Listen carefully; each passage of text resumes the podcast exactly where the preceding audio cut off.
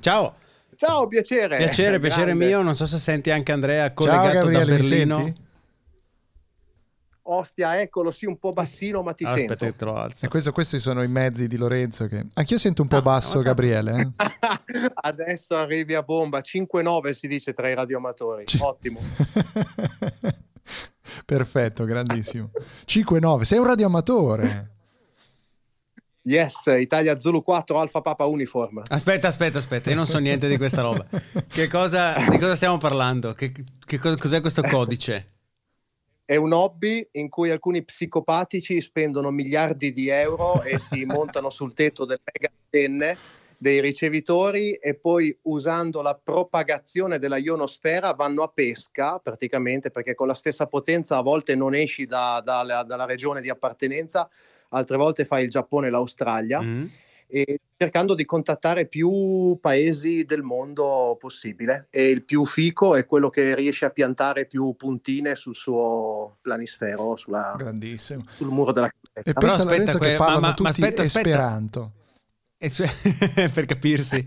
No, ma quel codice che hai detto adesso, Zulu... eh, Eh, il Z4APU è il mio call sign, è una licenza che ti viene data dallo Ah. Stato quando superi alcuni esami, che ha un- tutto un significato. La I perché è italiana, la Z è il tipo di licenza, 4 è l'Emilia Romagna, e poi c'è un codice alfabetico progressivo. Ripetici, ripetici il, il codice con il- l'alfabeto militare. Eh, India, Zulu, India Zulu 4 Alpha Papa Uniform. Ah, vabbè. Alpha Papa Uniform. È incredibile. Yeah. Papa è il penultimo. Sì, non, non mi rispecchia, ma è lui, sì. Papa, la P. No, no, ma è Papa nel senso di pontefice, eh, secondo me. Eh, indica, quello, indica il Vaticano. non Papa. Intanto, grazie di essere con noi. eh, io sono contentissimo questa- di, questa- di questo tuo intervento perché la mail che ci avevi mandato all'inizio era fantastica. Poi siamo riusciti finalmente a organizzarci e a Attenzione, la mail che mi aveva inviato. Sì, è vero, io... e allora vabbè, allora dillo che sei un fan di Lorenzo Paletti. In vicolo dell'Arciprete 1.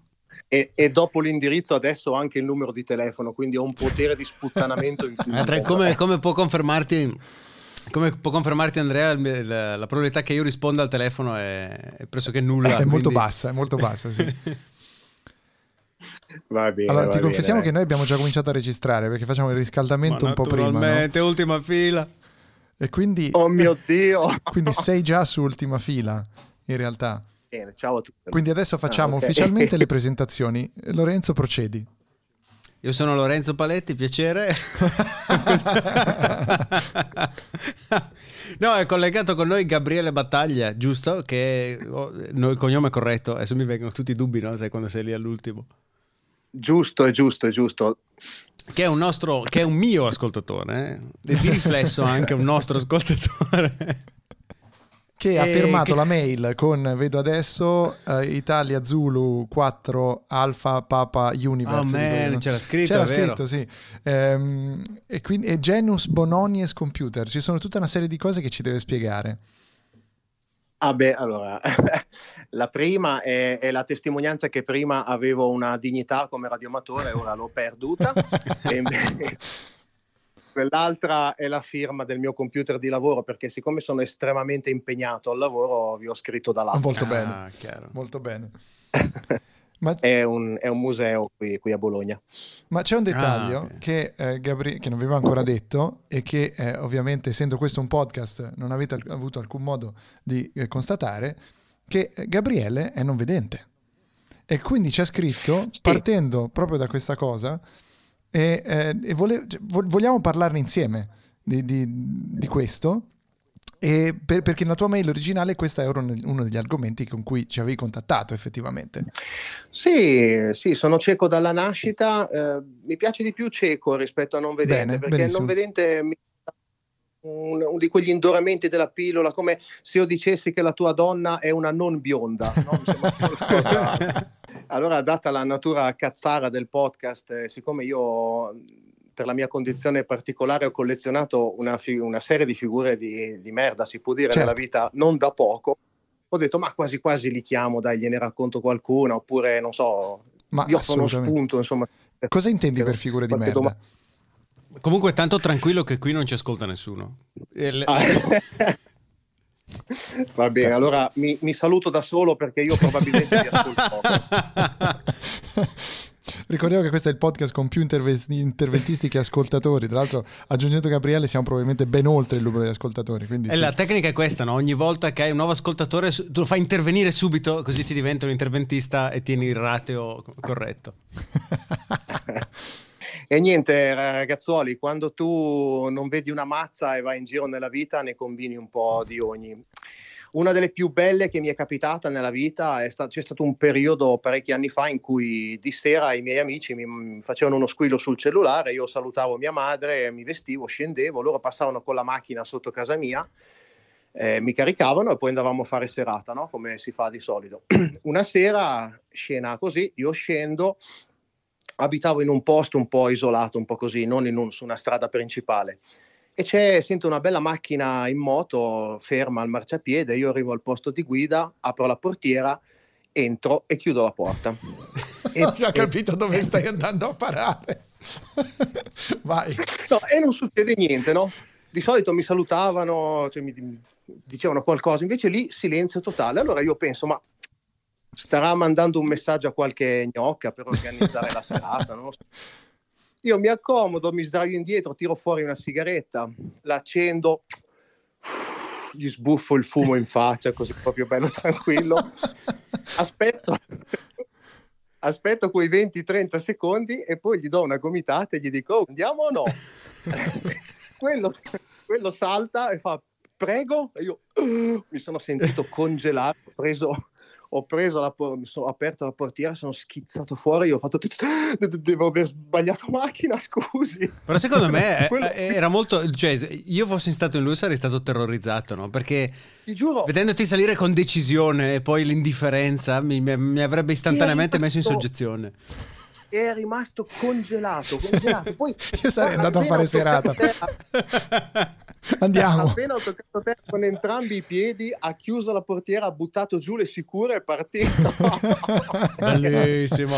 Però scusami, allora quindi tu ci confermi che tutte queste robe tipo, fu, fu, tipo Furia Cieca, poi adesso c'è sì eh, su Apple TV, no? che quindi questi ciechi che sanno fare la qualsiasi hanno un olfatto sviluppatissimo, un udito che gli permette di sopperire alla mancanza del senso della vista. No, sono tutte cazzate. In realtà non ci vedete, quindi comunque combinate queste stronzate.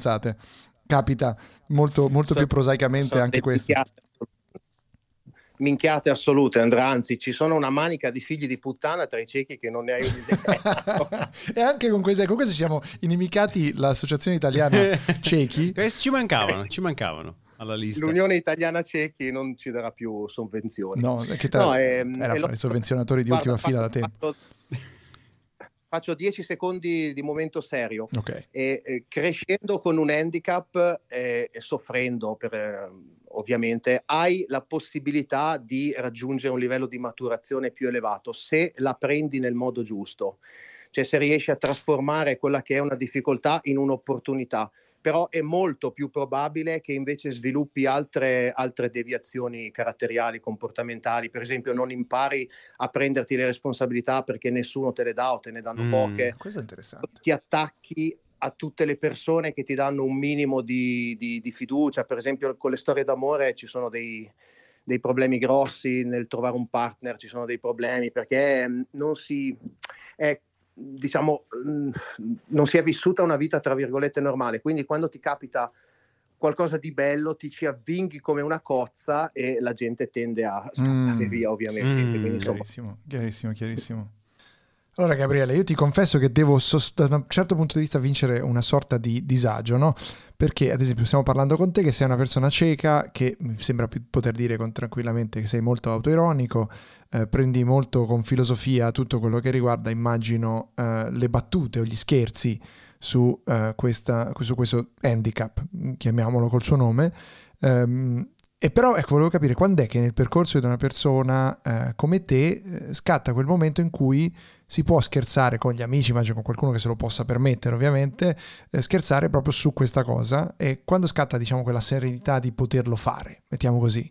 Certo, eh, quando tu incontri una persona disabile vedi prima l'handicap e poi la persona. Certo. Quando tu conosci quella persona e, e, si stabilisce un rapporto c'è un'inversione, allora tu vedi prima la persona e dopo l'handicap che diventa una delle sue caratteristiche. A quel punto, se la persona ha accettato la sua condizione, è lei la prima a scherzarci sopra e la cosa diventa assolutamente divertente, come parlare di qualsiasi altro argomento. Non tutti arrivano a questo livello, c'è gente che rimane per sempre sensibile. Ok, quindi sulla... diciamo, non ti offenderò se farò delle battute del cazzo. se riesci ad offendermi ti offro una cena. ok, eh, che hai toccato il punto de- dei rapporti con l'altro sesso e ehm, in, o col proprio stesso sesso ovviamente perché abbiamo, abbiamo, appurato ovviamente che esistono anche queste chimere caro Lorenzo no?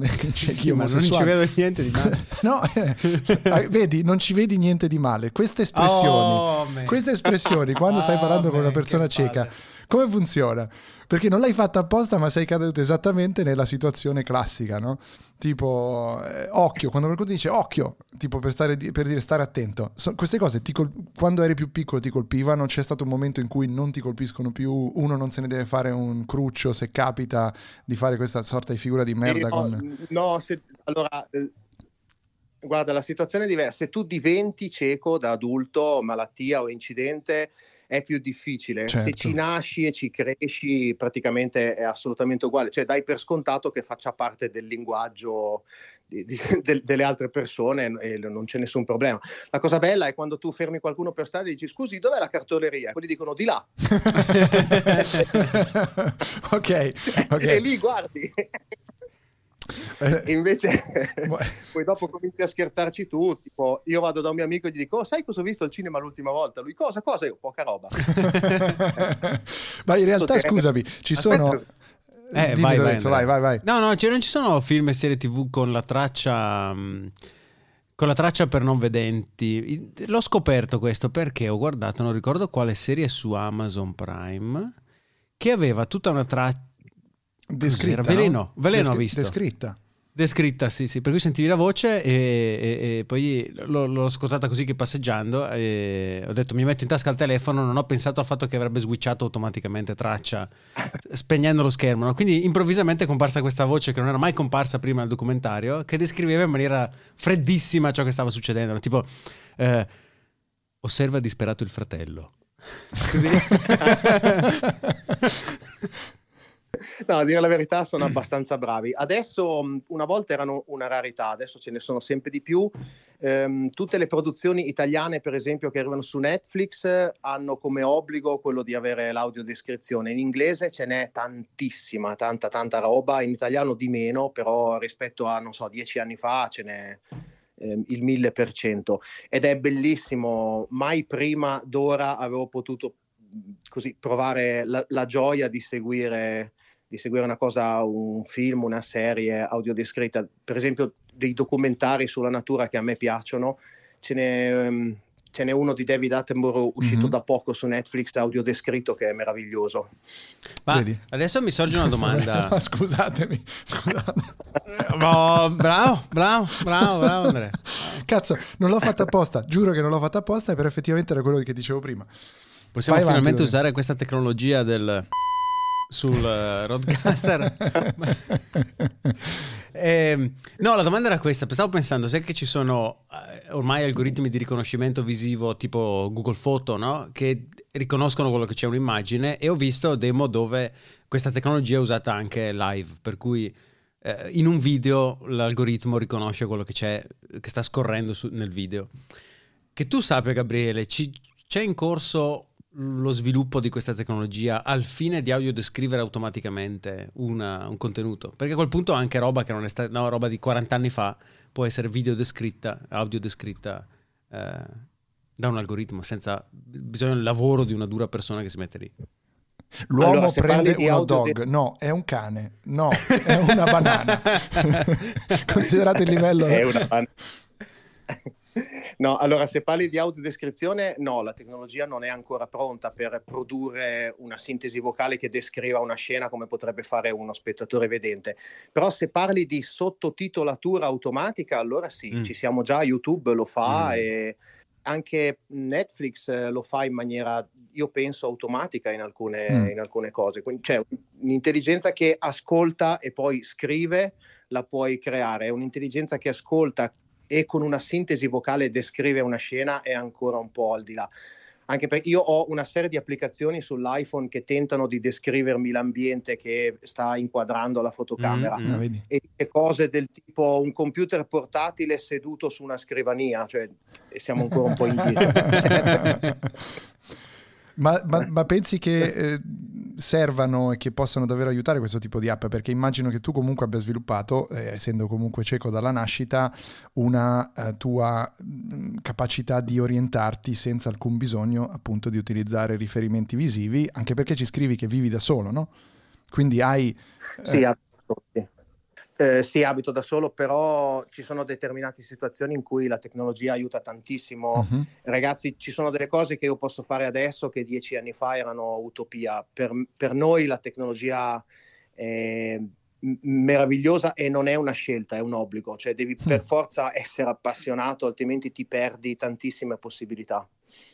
Capito. E, e ad esempio, so, ho visto un video una volta di, um, di come l'iPhone eh, descrive le cose a schermo e ehm, la persona cieca che lo stava utilizzando nel video ascoltava a una velocità pazzesca per cui scorreva eh, sulle varie mm, posizioni eh, che vengono descritte a ogni cambio del selettore a una velocità en- incredibile. Tu usi una, una, una, la, la, stessa tecnologia no? dell'assistive, uh, come si chiama? E io uso VoiceOver uh-huh. eh, a, velo- a, velocità piuttosto alta e anche degli screen reader per il computer Mac e per eh, Windows e se una persona non ci è abituata sente dice ma come fai a capire? Però anche lì è una questione di abitudine. E poi uso anche un display braille che è un altro device che mm. si attacca via usb si connette via usb e ti mostra una riga alla volta trasformandolo in braille eh, l'output testuale che, che compare per esempio in una finestra dove c'è del testo tipo una mail un documento word così. E quella la uso quando programmo in python perché lì farsi leggere il codice da una sintesi vocale è difficilino, oppure eh certo. quando leggo una lingua straniera, insomma, mm-hmm. non italiano, ho bisogno di averla sotto le dita. Eh, Mentre per i libri di piano così vado, vado, con le sintesi. Io sono un fortissimo lettore, leggo 4-5 libri al mese da, da sempre in pratica. Quindi sono audiolibri con, o con anche, anche, letti tramite la, il, il supporto braille? Allora, qui io uh, ho una preferenza particolare. Quasi tutti i miei amici preferiscono libri letti da esseri umani, no? mm-hmm. con la voce, questi donatori di voce. C'è questa associazione Il Libro Parlato, per esempio, che ha tantissimi titoli in catalogo. Eh, io però e pochi altri preferiamo le sintesi, cioè io preferisco un libro in, in EPUB, in PDF o in testo o in doc mm-hmm. che do in pasto a una sintesi vocale, a un motore TTS, text to speech, mm-hmm. e quello me lo legge con una voce che è vero che è un po' meno espressiva, è un po' più meccanica, un po' più robotica, però eh, ti evita il rischio che se non ti piace l'interpretazione certo. o il certo. timbro del lettore ti rovina il libro, perché una volta che ti abitui a quella dopo è il tuo cervello che dà l'interpretazione mm. e ti dà le emozioni, passi oltre dopo tanti anni di ascolto. Chiamatemi Ma questo... Ismaele.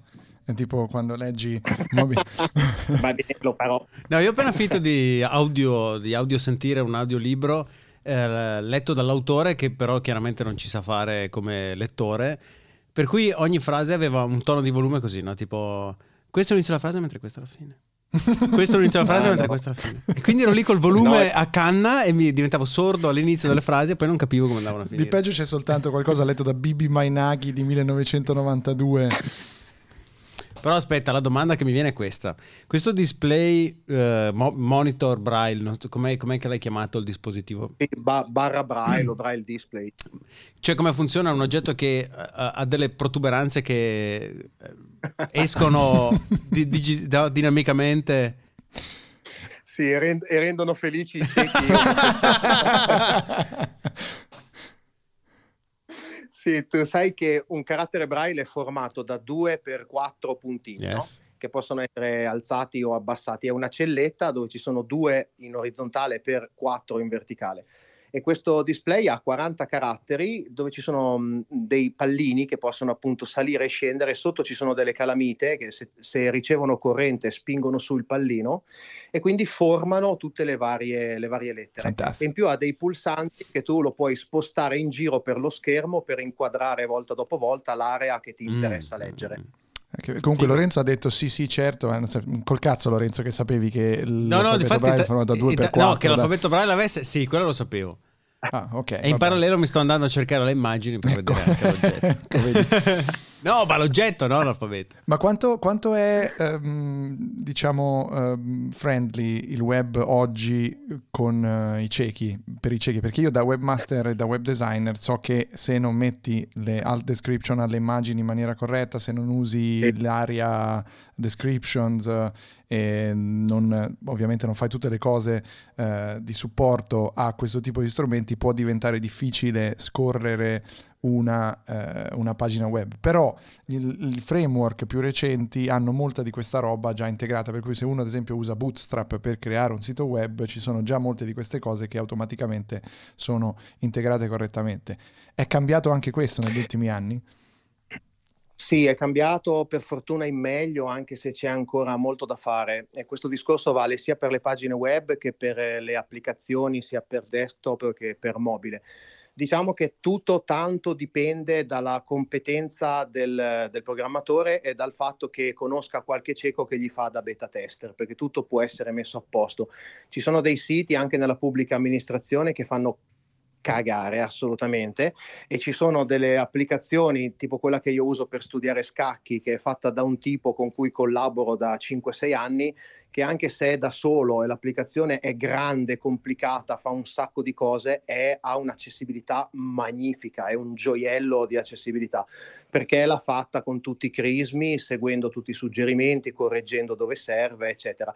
Comunque, mediamente i siti sono abbastanza buoni. Un sito pessimo, per esempio, è quello di Trenitalia, quello dell'Inps, mm, sono orribili a livello di... Mentre... Non Repubblica, so, Repubblica e la stampa? Fra i giornali? Eh, ci, sono, ci sono stato poche volte, non me li ricordo bene, si potrebbe fare meglio, però mi sembra che è un po', tro- è un po ricca, mi sembra un po' ricca l'home page, ci sono quei banner che danno un po' fastidio, però insomma mi, non mi sembrava che fosse malaccio. Io ho una domanda stupida, Lorenzo. A parte, vabbè, Lorenzo dirà, tutte le tue domande sono mediamente stupide. No, Ma... io volevo solo dire che il sito di Trenitalia fa cagare anche. A prescindere. Visivo. Ah, grande, va, va, vai tranquillo. Ma un, Nonostante guarda... tu che hai il difetto della vista lo trovi lo stesso. Ma scusami, eh, c'è questa, eh, questa, serie sì su um, Apple eh, TV che non so se hai iniziato a mh, mm, vedere descritta, eh, a no, ascoltare descritta. E... Quella, sì, scritto S-E-E, no? Quella con sì, Khal esatto. Con sì. Jason Momoa. Jason Momoa. È una serie molto bella in cui in questo futuro eh, post eh, tragedia, post eh, catastrofe mondiale sopravvive solo una popolazione mondiale di, eh, di ciechi. E quindi quando poi mm. Eh, compaiono di nuovo delle persone vedenti sono ovviamente mh, quelli che hanno un handicap. E da lì si sviluppa poi eh, tutta la storia. E è molto interessante il modo in cui eh, gli sceneggiatori e poi eh, diciamo tutto il team di produzione ha creato una prossemica proprio della, del, delle persone dei ciechi il modo in cui si muovono il modo in cui si rapportano fra gli altri. E eh, ti chiedevo appunto se avessi diciamo approfondito perché sarei cap- curioso di capire quanto sono credibili queste cose. Cioè, questi combattono con le spade eh, fanno no. tutta una serie di robe che, che, che uno dice vabbè sì, però a un certo punto... No, allora io non ho, visto la, non ho visto la serie, non posso dirti nulla di specifico, però so che ci sono tutta una serie di miti intorno all'handicap, ci sono tutta una serie di pregiudizi che possono essere, Andrea, sia in negativo che in positivo, eh, ma comunque si allontanano dalla verità e quindi vanno, secondo me, in un qualche modo rifiutati, combattuti. Uh, c'è questa, voi vedete col cuore, tutta questa sensibilità. Gli occhi del cuore, la, la serie di Boris. Questo orecchio musicale, cioè io suono solo il campanello di casa, da quando abito da solo ho smesso anche quello, quindi cioè, non, è, non è assolutamente vero poi è chiaro che eh, io riesco a attraversare i viali di Bologna che sono a quattro corsie perché, perché mi sono eh, studiato a livello uditivo come funziona il traffico, però comunque rischio, cioè potrebbe arrivare il giorno in cui il, il, il 38 barrato mi secca. Cioè, ok. Se n'è andato facendo quello che amava. Attraversare i vialoni di Bologna. Attraversava i viali per piacere. Uh, Quindi sì, insomma, ci sono una serie di abilità che viste da fuori possono apparire quasi, quasi magiche, insomma, cioè, mi chiedono le cose più disparate, ma come fai a tagliarti la barba senza, senza rovinarti? A versarti l'acqua nel bicchiere? Fai... Eh, cucinare, no, però questa è una domanda seria. Cioè, come, come, come, quali sono gli elementi, eh, gli appigli uditivi o eh, tattili che usi per cucinare? Come fai a capire se una cosa è cotta al momento giusto? Come fai a stare attento alle cose pericolose dell'ambito del cucinare, l'acqua bollente? Io ammetto che sono completamente ignorante su queste cose, un po' me ne vergogno. Con l'esperienza, Andrea, chiacchierando prima con quelli che ci sono già passati e ti, ti fanno da, da sensei, no? ti fanno da maestri, per esempio io chiedevo ma come fai a capire quando che ne so un, una cosa che stai friggendo è dorata al punto giusto e loro mi hanno detto toccala leggermente con i rebbi della forchetta, senti la consistenza e poi quando sta per arrivare il punto di fumo, poco prima te ne accorgi con l'olfatto, quello è il momento giusto per spegnerla. E poi ci sono tanti altri trucchetti per girare le cose, con, eh, praticamente utilizzando al massimo i sensi che ti restano. Ah. Cazzo, peraltro il Covid è un problema eh. gravissimo perché io sono rimasto senza olfatto per due mesi e mezzo dopo il Covid. Oh oh. Eh, immagino che se ci fai affidamento, ed era effettiv- effettivamente un problema, cioè si, si nota anche da eh, non cieco il, il, il grave ehm, i gravi limiti che si hanno a non poter uh, utilizzare l'olfatto perché ti accorgi che anche senza accorgertene lo usi per determinare alcune situazioni molto spesso e quindi effettivamente fa la differenza e immagino che in una situazione di questo tipo sia ancora più problematico. Ma la domanda stupida che avevo in mente prima però era un'altra. Come sognano i ciechi?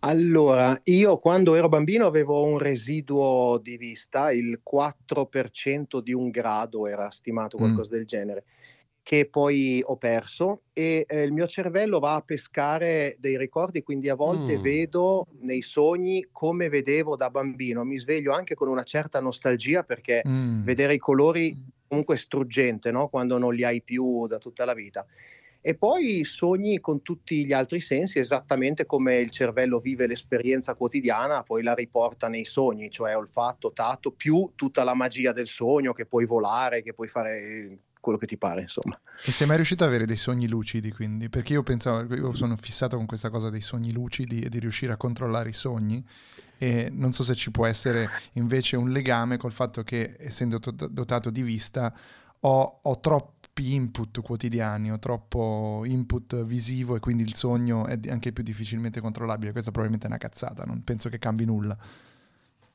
Non, non, credo che cambi nulla. Io ci avevo provato una decina di anni fa, mi ci ero messo d'impegno seguendo degli esercizi e ne, ha, ne ho fatti quattro di sogni lucidi, però Dai. tutti molto molto brevi.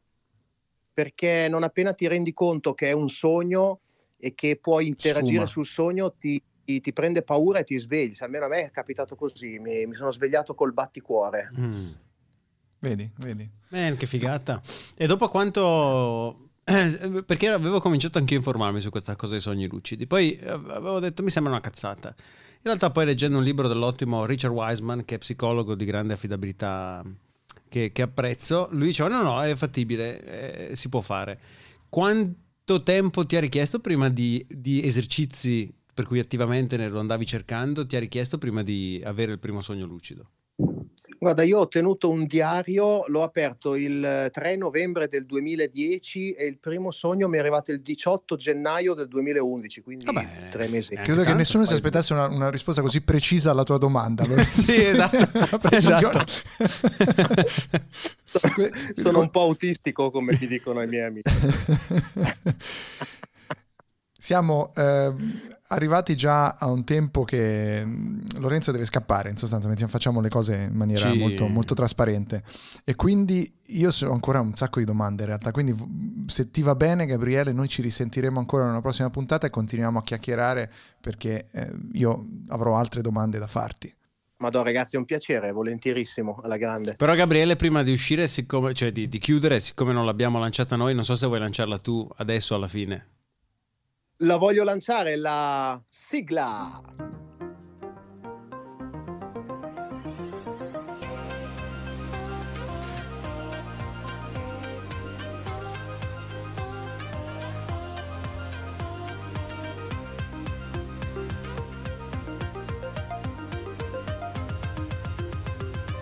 Siamo quelli dell'ultima fila.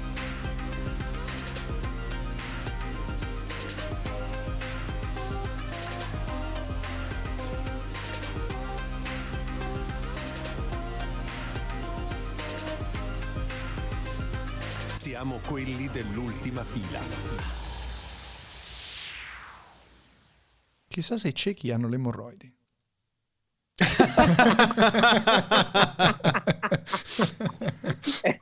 Ragazzi, che impressione che mi fa la sigla 1 per, è incredibile. Sai che anch'io quando, quando capita che torno a, a, dei podcast ascoltati e riascoltati li metti a, a uno per e dici ma cos'è sta roba, cos'è sta canzone, questo jingle? Vero, io tra l'altro non ti ho, non ti ho mica no, chiesto no, poi che lavoro no. fai, effettivamente. Faccio call center, infoline e infomail per un uh, museo privato di Bologna. Eh, se quelli che rompono il cazzo al museo, telefono, capito? un, museo, un museo in cui espongono quadri, ragazzi, di cui non ne so una mazza. Bellissima la realtà. Io, io sono il teorico della pittura. Fantastico. Il pittore cieco è, è, è, probabilmente in realtà sembra un, un, pittore da Cecoslovacchia, detto così, però in realtà potrebbe essere una, una, un, nuovo, un, nuovo, fenomeno dell'arte contemporanea. C'è un turco che ha fatto dei soldi mettendo le mani dentro dei barattoli di colore e spalmandole a cazzo su una tela e la gente glieli compra. Era diventato, se ne parlava qualche anno fa, perché praticamente cioè, tutto, tutto, può essere considerato arte, solo sapere che l'ha dipinto uno che non lo vedeva, evidentemente gli ha dato un valore. Questo qua. Ma immagini che rottura di cazzo pulire dopo che hai fatto questa cosa, però se sei cieco. sei un bordello della Madonna.